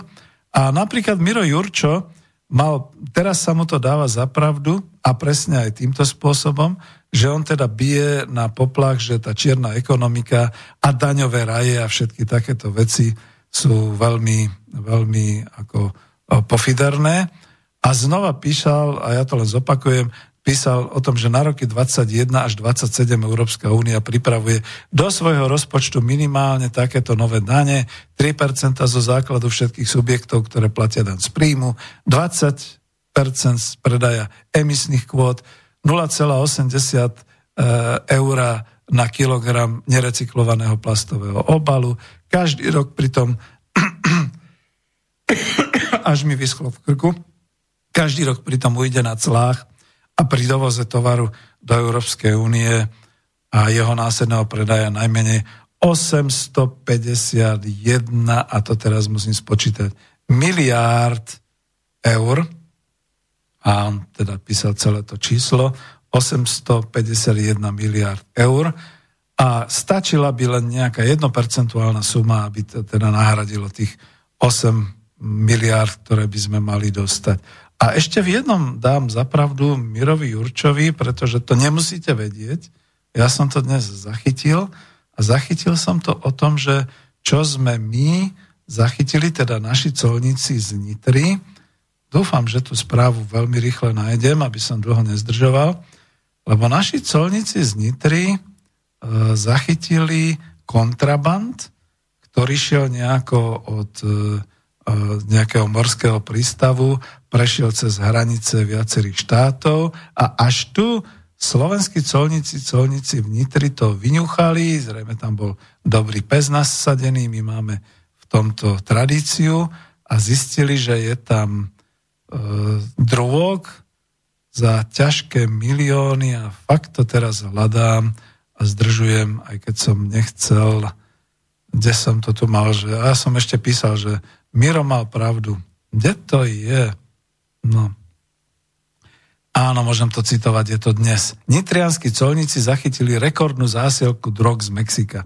Príslušníci finančnej správy z colného úradu Nitra zabránili, aby sa na čierny trh e, tuto, toto nie je tu, ale ja to dokumentujem Európskej únie, dostalo 1,5 tony drog. Z krížu drog dovážaných z Mexika objavili za pomoci služobného psa, finančnej správy vycvičeného na vyhľadávanie drog koncom mája, Prípad záchytu drog, aký na Slovensku nemá období, postupia z hľadiska vecnej príslušnosti e, postupila finančná správa policii, o tom informovala horvorkyňa finančnej správy. Hodnota látky dosahuje 300 miliónov eur. V prípade jednorazových užívateľských dávok, ktoré by sa z toho boli zhotovili, odhadom by šlo až o hodnotu 2 miliárd eur.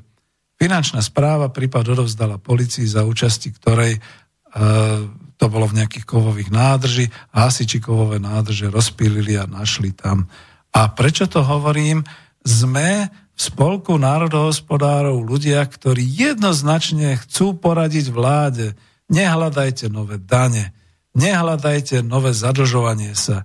Poriadne kontrolujte, robte prácu, podporte. Vidíte, tuto to stojí na jednom psovodovi a na jednom perfektnom psovi vychovanom na Slovensku. Sú tu takéto naše rasy, ktoré to naozaj dokážu takto vyňuchať a sú na to školené.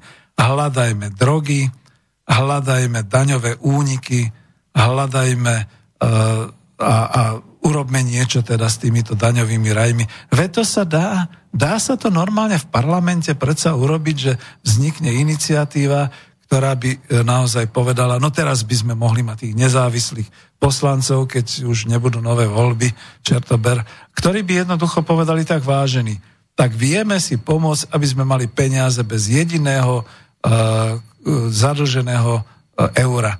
To znamená, všetky firmy, všetky fyzické osoby a právnické osoby, ktoré sú v daňových rajoch, budú podľa tohto zákona kriminálnikmi na Slovensku a zavreme ich že bude kričať Európska únia?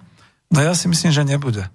Že keď to urobí už jeden, tak sa k tomu pripojí určite Maďarsko, Polsko, Česko, to už je V4, dnes je veľmi silná, začnú sa k tomu pripájať ďalší. Pretože zistia, že tie peniaze, ktoré hľadajú a kde to určite plinie, tak ako e, niektorí z našich spolkárov hovorili, že v podstate z týchto všetkých čiernych peňazí to všetko sa dáva cez banky, preperie sa to a už sa to potom púšťa aj v hodnote tých 750 miliárd eur na to, aby to platili všetci príslušníci Európskej únie ako obyvateľia v tej budúcnosti. Tak toto všetko sa dá jednoducho odhaliť, skontrolovať, zabezpečiť takým spôsobom, že zrazu tých peňazí bude a nemusí to byť dlžoba, bude to iba odhalenie.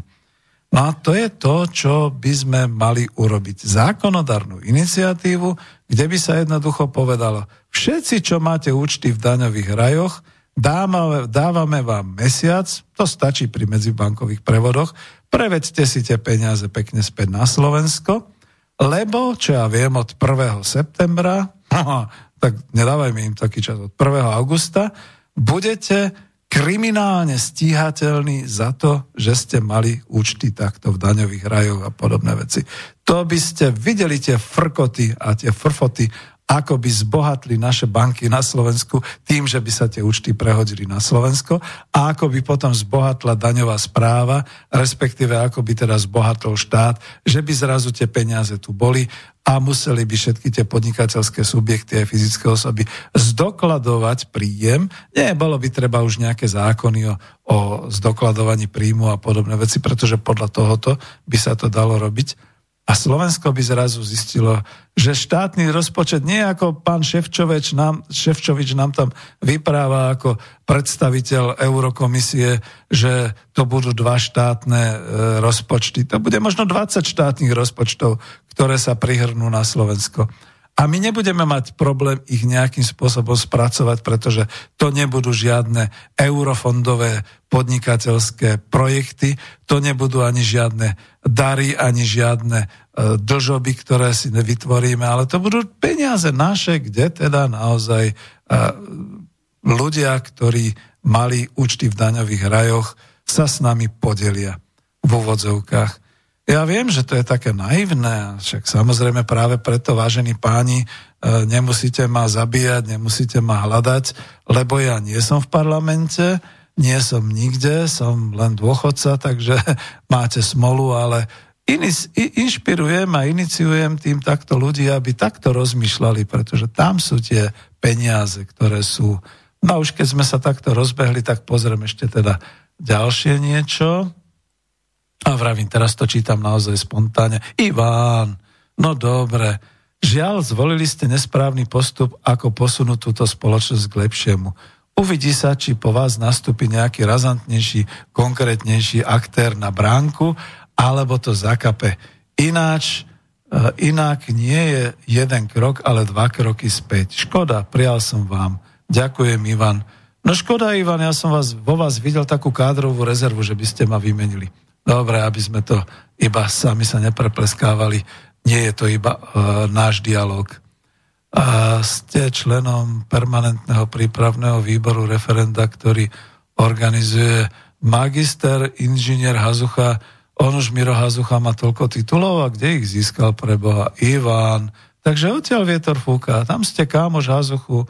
Nemusím pána Hazuchu, nebudeme ani na takéto veci odpovedať. Sú to blbosti. Takže ale aby som sa nedostal do niečoho, čo nechcem, do nejakého bulváru. A posielajte radšej ďalšie pekné nejaké otázky alebo informácie. Toto moc zaujímavé nebolo, ale ja, mňa neprisluší komentovať. Dlho mi už nezavolal ani takíto títo naši, čo sú z Oravy a podobne. Takže zatiaľ, kým to predelím, tak dáme takúto nejakú pesničku.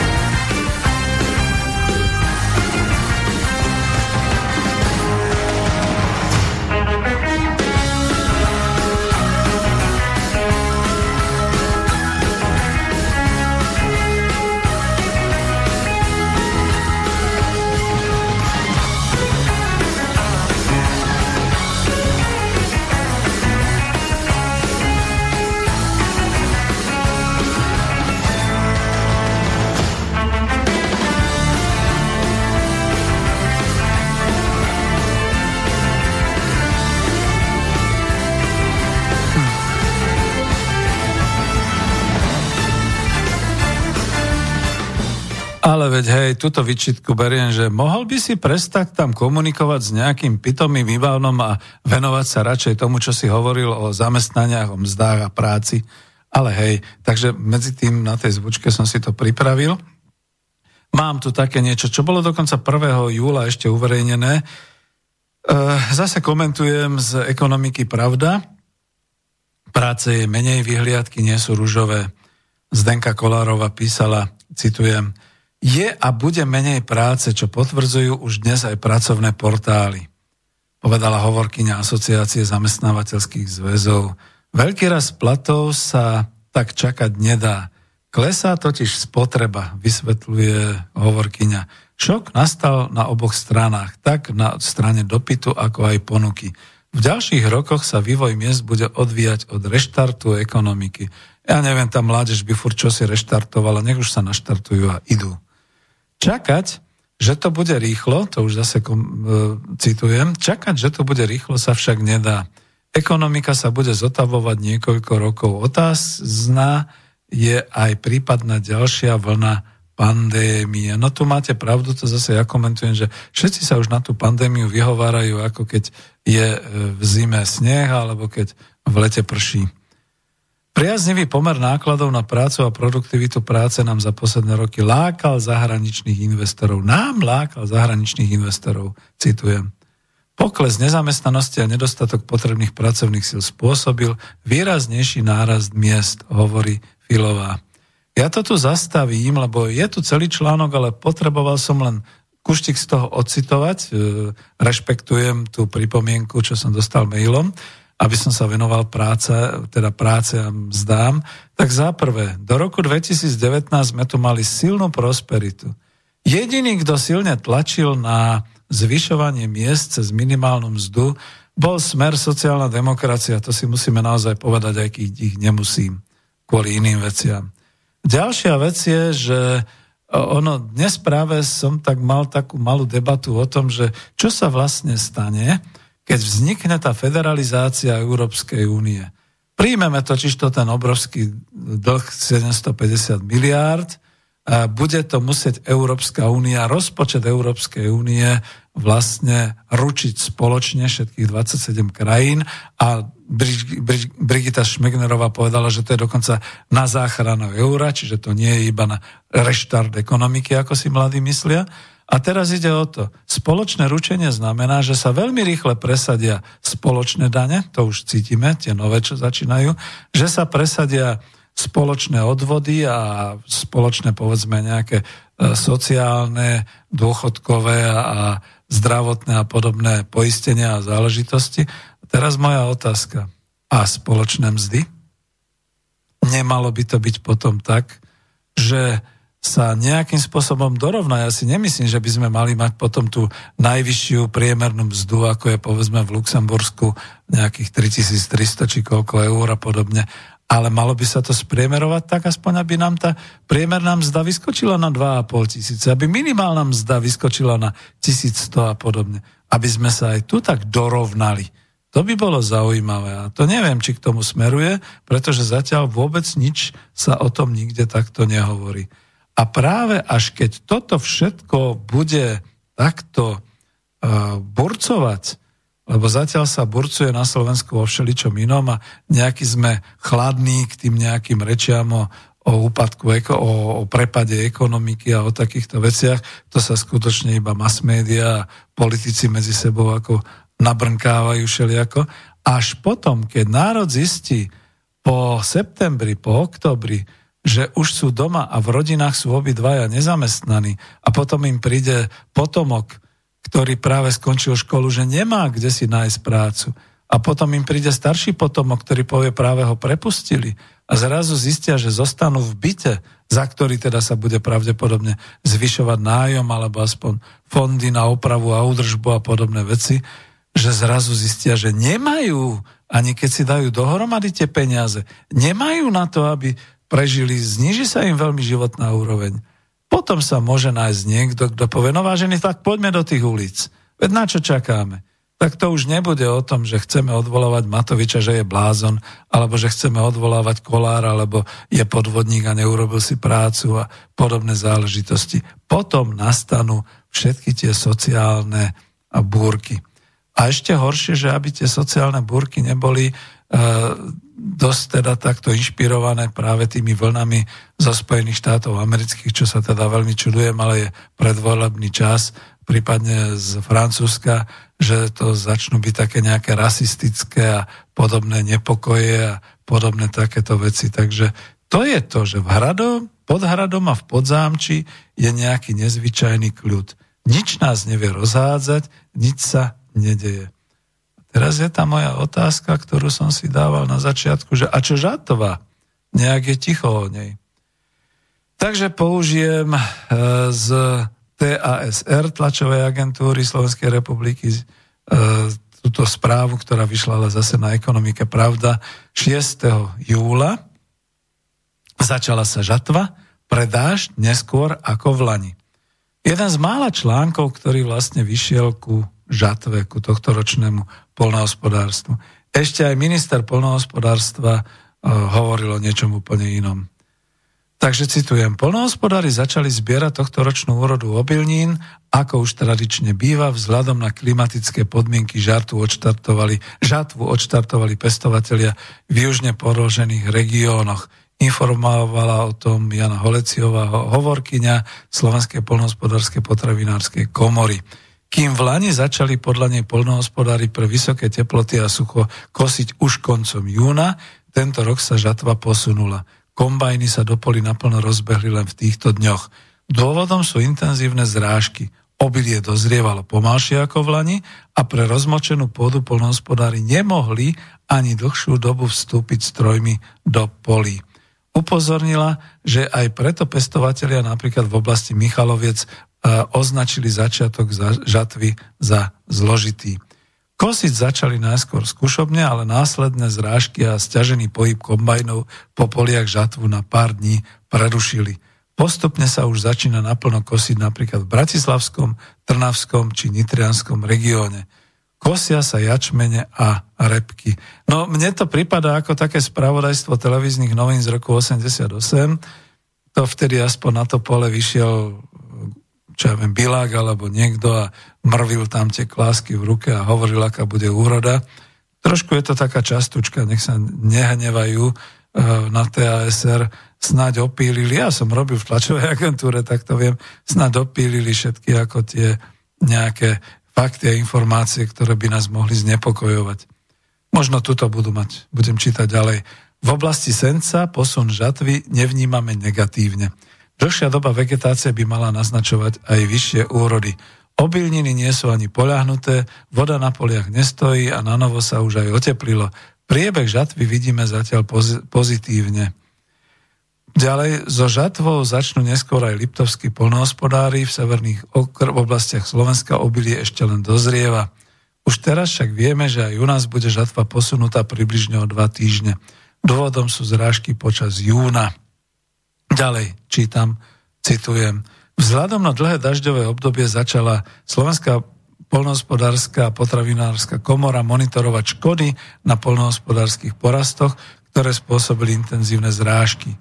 V tomto týždni spustí komora aj ďalší monitoring, tentoraz žatevných prác. Dodala, že na Slovensku sa na najväčšej výmere pestuje pšenica. Podľa údajov štatistického úradu SR sa tento rok pestuje asi na 390 bodka 00, tak to si neviem predstaviť, čo to je, hektároch.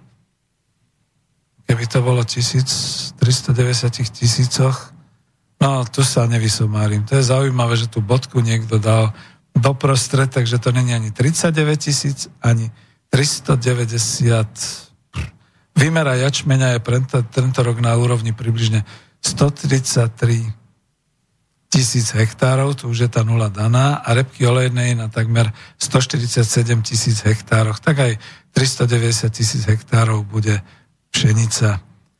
No a ďalej, e, v pravde píše e, Sedlák, ešte, to bolo ešte 18.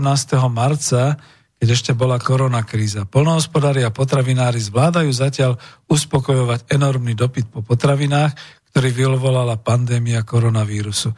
Naliehajú však na urychlené vytvorenie krízového štábu, ktorý by pod vedením nového ministra pôdohospodárstva akčne hodnotil a riešil situáciu naprieč celým potravinovým hospodárstvom. Situácia je vážna, mnohé z informácií sa dozvedáme len z médií. Pokiaľ ide o zakladanie úrady, úrody, Predseda komory Emil Machopot vyhlásil, že naplno sejú jariny a ošetrujú oziminy. Zatiaľ prichádzajú plynulé dodávky osív, hnojív, ochranných látok, lebo to bolo vtedy v rámci. To sa chválil pán minister, že vytvorili zelenú líniu, kde mohli chodiť e, tyráky a teda kamiony s týmito tovarmi pravdepodobne. No, dobre. Uh, píše sa tu všeličo ďalšie, ale ja mám najnovšie správy, toto sa mi trošku zdáš také častuškovité, to je také, že hm, tak hurá, je všetko v poriadku. Ja tu mám aj iné správy o žatve, to je z iných zdrojov, čiže žatva sa už začína na Zemplíne a v Nitrianskom kraji. Polnohospodári sú zatiaľ v prognozách úrady opatrní, hovorí Sima, Simona Simanová z RTVS programu 1. Trápia ich najmä dažde a búrky, hodnotiť úrodu budú až neskôr. Polnohospodárstvo má veľký význam pre nás všetkých a svojou tvorbou dávame do popredia alebo ukazujem ľuďom, ako to vnímam, možno ja a ako to posúvam ďalej pre bohato, kto hovorí výtvarník Peter Králik. No nie, prepačte, ako to mi ušlo tu niekde, čo bolo Viktoria Dončová, odkiaľ si? Úroda na tisíc obospodarovaných hektároch by mohla byť dobrá, ak ju nezničí počasie. No to je asi ako keď bude snežiť, tak budú cesty zapchaté. Vojtech Zelvaj hovorí, ten jačmen tohto roku je oveľa baculatejší. Dobrá správa. Jana Holéciová, hovorkyňa Slovenskej polnohospodárskej potravinárskej komory. Celá úroda husto siatých obilnín by mala byť podľa štatistického úradu na, úrov, úradu na úrovni 2, čo to je, 2 milióny 677 tisíc tón. To množstvo ovplyvnilo medziročné zníženie celkovo osiatých ploch o 2% a súčasne vyššia očakávaná priemerná úroda z hektára. Takže vyzerá, že to bude dobré. No tak ako všetci sú spokojní. Pršalo dva mesiace, aj tak miestami zostáva veľké sucho, to je druhý článok, je to na Záhorí a na Hornom Zemplíne, že je už extrémne vlhko. Utopení vo vode sú kde? Pod Turňou na Záhorí v oblasti Horného Zemplína a tak ďalej. Ťažko sa to niekde ešte takto selektuje, číta. Zeleninári v Bratislavskom okrese, kraji, pre dáž nemohli podľa nej zbierať skore zemiaky, cibulu alebo cesnak. Daždivé počasie vplýva aj na dozrievanie obilia, posunie sa preto aj žatva, to už vieme. Toto je. Saldo agroobchodu sa bude zhoršovať. Hospodárske noviny píšu. Záporné saldo zahranično-obchodnej bilancie Slovenska s agrokomoditami sa aj v roku 2020 prehlbí, a to až na úroveň 2 miliárd eur. Pasívne saldo agroobchodu Slovenska za rok 2019 podľa údajov Slovenskej priemysel, polnohospodárskej a potravinárskej komory uh, dosiahlo úroveň uh, miliardu 813 miliónov eur. Ku koncu marca 2020 bolo záporné saldo Slovenska v zahraničnom obchode s, potravi- s polnohospodárskymi a potravinárskymi výrobkami podľa komory už na hodnote 491,1 milióna eur, pričom medziročne sa zvýšilo o 16,2 Aby ste tomu rozumeli, toto saldo záporné znamená, že sme oveľa viac dovážali, ako vyvážali. A čo sa vyvážalo, no nechcete radšej vedieť. To už bolo niekde tie bravčové polovičky a, a e, proste to, čo sa malo nehať na založenie nových stát a to, čo sa malo nehať na domáci pekárenský priemysel. To sa vyvážalo a čo sa dováža hotové výrobky cez tie veľké obchodné siete do malého obchodu a podobne. HN Focus hovorí, že polnohospodárstvo potrebuje reformy, potravinovú sebestačnosť, ktorej zvýšenie si vláda dala za cieľ. Kristina Votrubová píše, Jan Mičovský je minister pôdohospodárstva. No tak to sú odo mňa takéto správy. Zemiaky. Aká je situácia na Slovensku? To nás bude zaujímať, že? Situáciu veľmi dobre ilustrujú zemiaky. Je to plodina, pre ktorú na Slovensku sú ideálne podmienky a ich pestovanie má u nás veľkú tradíciu. Ako však ukazuje výhľadová správa Výskumného ústavu ekonomiky, polnospodárstva a potravinárstva, v minulom roku sa u nás vypestovalo 170 tisíc tón zemiakov, spotreba však dosiahla takmer 270 tisíc tón ich pestovanie zároveň z roka na rok klesá. A tu doplním komentár, to sú tie kamióny, ktoré sem vezú zemiaky zo Španielska, no a dúfam, že nie z Latinskej Ameriky, odčeli kaďal, inakaďal, lebo my si ich nevieme dopestovať, pričom, ako ste počuli, je to plodinách, pre ktorú sú na Slovensku ideálne podmienky. Riaditeľ Zväzu zeleninárov a zemiakárov Slovenska Jozef Šumichrast dokonca varuje, že bohužiaľ je len otázkou času, keď sa pestovanie zemiakov na Slovensku skončí úplne. A takým v rokoch 2017 až 2018 bola sebestačnosť v rámci zemiakov na Slovensku na úrovni 48,2%, čiže iba na polovicu sme dokázali zabezpečiť sami zemiaky, to hovorím ja. V susednom Česku to bolo takmer 80%. Najnižšiu sebestačnosť dosahujeme pri ovoci, kde boli v roku 2016 podľa štúdie uh, na úrovni, uh, v krajinách Európskej únii na úrovni 32%, podobne na tom je aj zelenina, kde tuzemská výroba pokryla iba 36% spotreby. Treba však povedať, že tieto čísla sú nízke pri väčšine severnejšie situovaných európskych krajín, keďže trh je zásobovaný ovocím na úrovni 116%.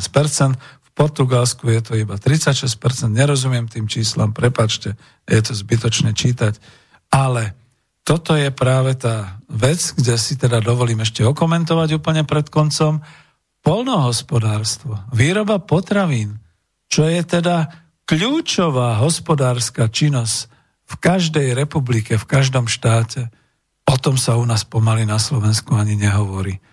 A ja som si ešte raz vypočul, keď som čítal tieto veci, pozorne pána ministra Mičovského a žasol som, o čom on všeličom kecal a tieto veci neuvádzal. Takže čo to je?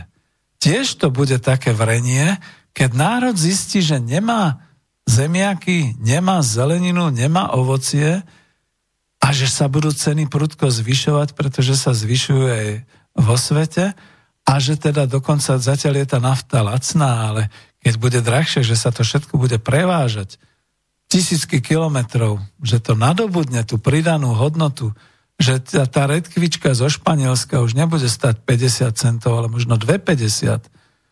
Ježiš Mariano, ako čo nás čaká? No, čaká nás sociálna vzbura. A my nie sme schopní nič urobiť na úrovni parlamentu a vlády. Všetko toto, čo som hovoril, celé tieto dve hodiny bolo iba o neschopnosti vlády a parlamentu zariadiť to na Slovensku tak, aby sme začali pracovať, keď už mladí vyprávajú, títo mileniáni od, do 30 rokov, keď už vyprávajú o reštarte ekonomiky, aby sme teda reštartovali to polnohospodárstvo, to potravinárstvo, všetky tieto výroby, aby sme si mohli sami všetko toto zabezpečiť. Ja neviem, na čo sa čaká. Naozaj sa čaká na to, že Európska únia otvorí Európsku centrálnu banku a nám budú padať pečené holuby do huby? Alebo ako sa to mieni? No, tak vážený, končím tu takýmto spôsobom. Nemám už ani chuť ďalej nejako to hovoriť a dal som si sem zase takú jednu pieseň, ktorá je, oje, táto je veľmi dlhá, tá je až 6 minút, to už by som nestihol, tak si dám takúto kratšiu a možno to ešte nadstavím nejakou piesňou Včera som mal takúto krásnu spomienkovú pesničku od Olympiku, ale ja si dám túto.